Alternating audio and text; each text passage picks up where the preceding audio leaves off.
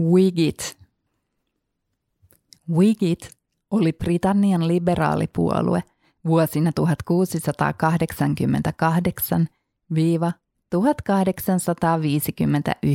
1688-1859. Tuolloin puolueet olivat lähinnä ryhmittymiä ja toinen suuri ryhmittymä oli konservatiivipuolue Torit. 1800-luvulla puolue vastusti orjuutta ja vaati vapaakauppaa, äänioikeuden laajentamista ja parlamentin valtaa yli monarkin. Se vastusti itsevaltiutta ja kannatti perustuslaillista hallintoa, klassista liberalismia, radikalismia ja laillisuusperiaatetta. Loppuvaiheessa Wigien kannatus tuli muun muassa liike-elämältä, Torien muun muassa aatelisilta maanomistajilta ja hovin piiristä. Viljalakien 1815-1846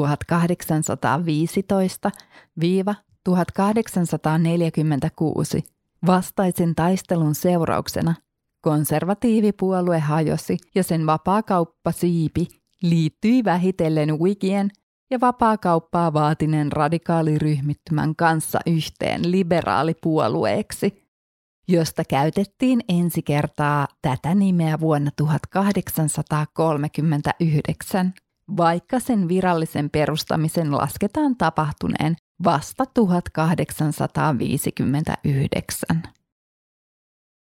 Puolueen synty.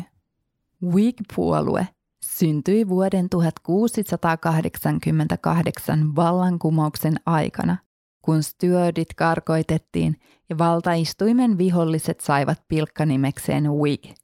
Gaelin karjan tai hevosen ajajaa tarkoittavasta sanasta Wiggamor, jota käytettiin eräästä Länsi-Skotlannin talon poikaiskapinallisten ryhmästä.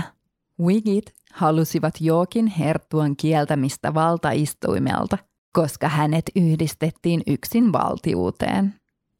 Torit puolestaan vastustivat tätä. Wigit olivat etupäässä suuraatelia, rikkaita kauppiaita ja ei-anglikaaneja, kun taas Torit edustivat maa-aatelia ja Englannin kirkkoa. Wigit olivat vallassa vuosien 1688 1689 mainion vallankumouksen jälkeen sekä Yrjöjen aikana 1714 1761.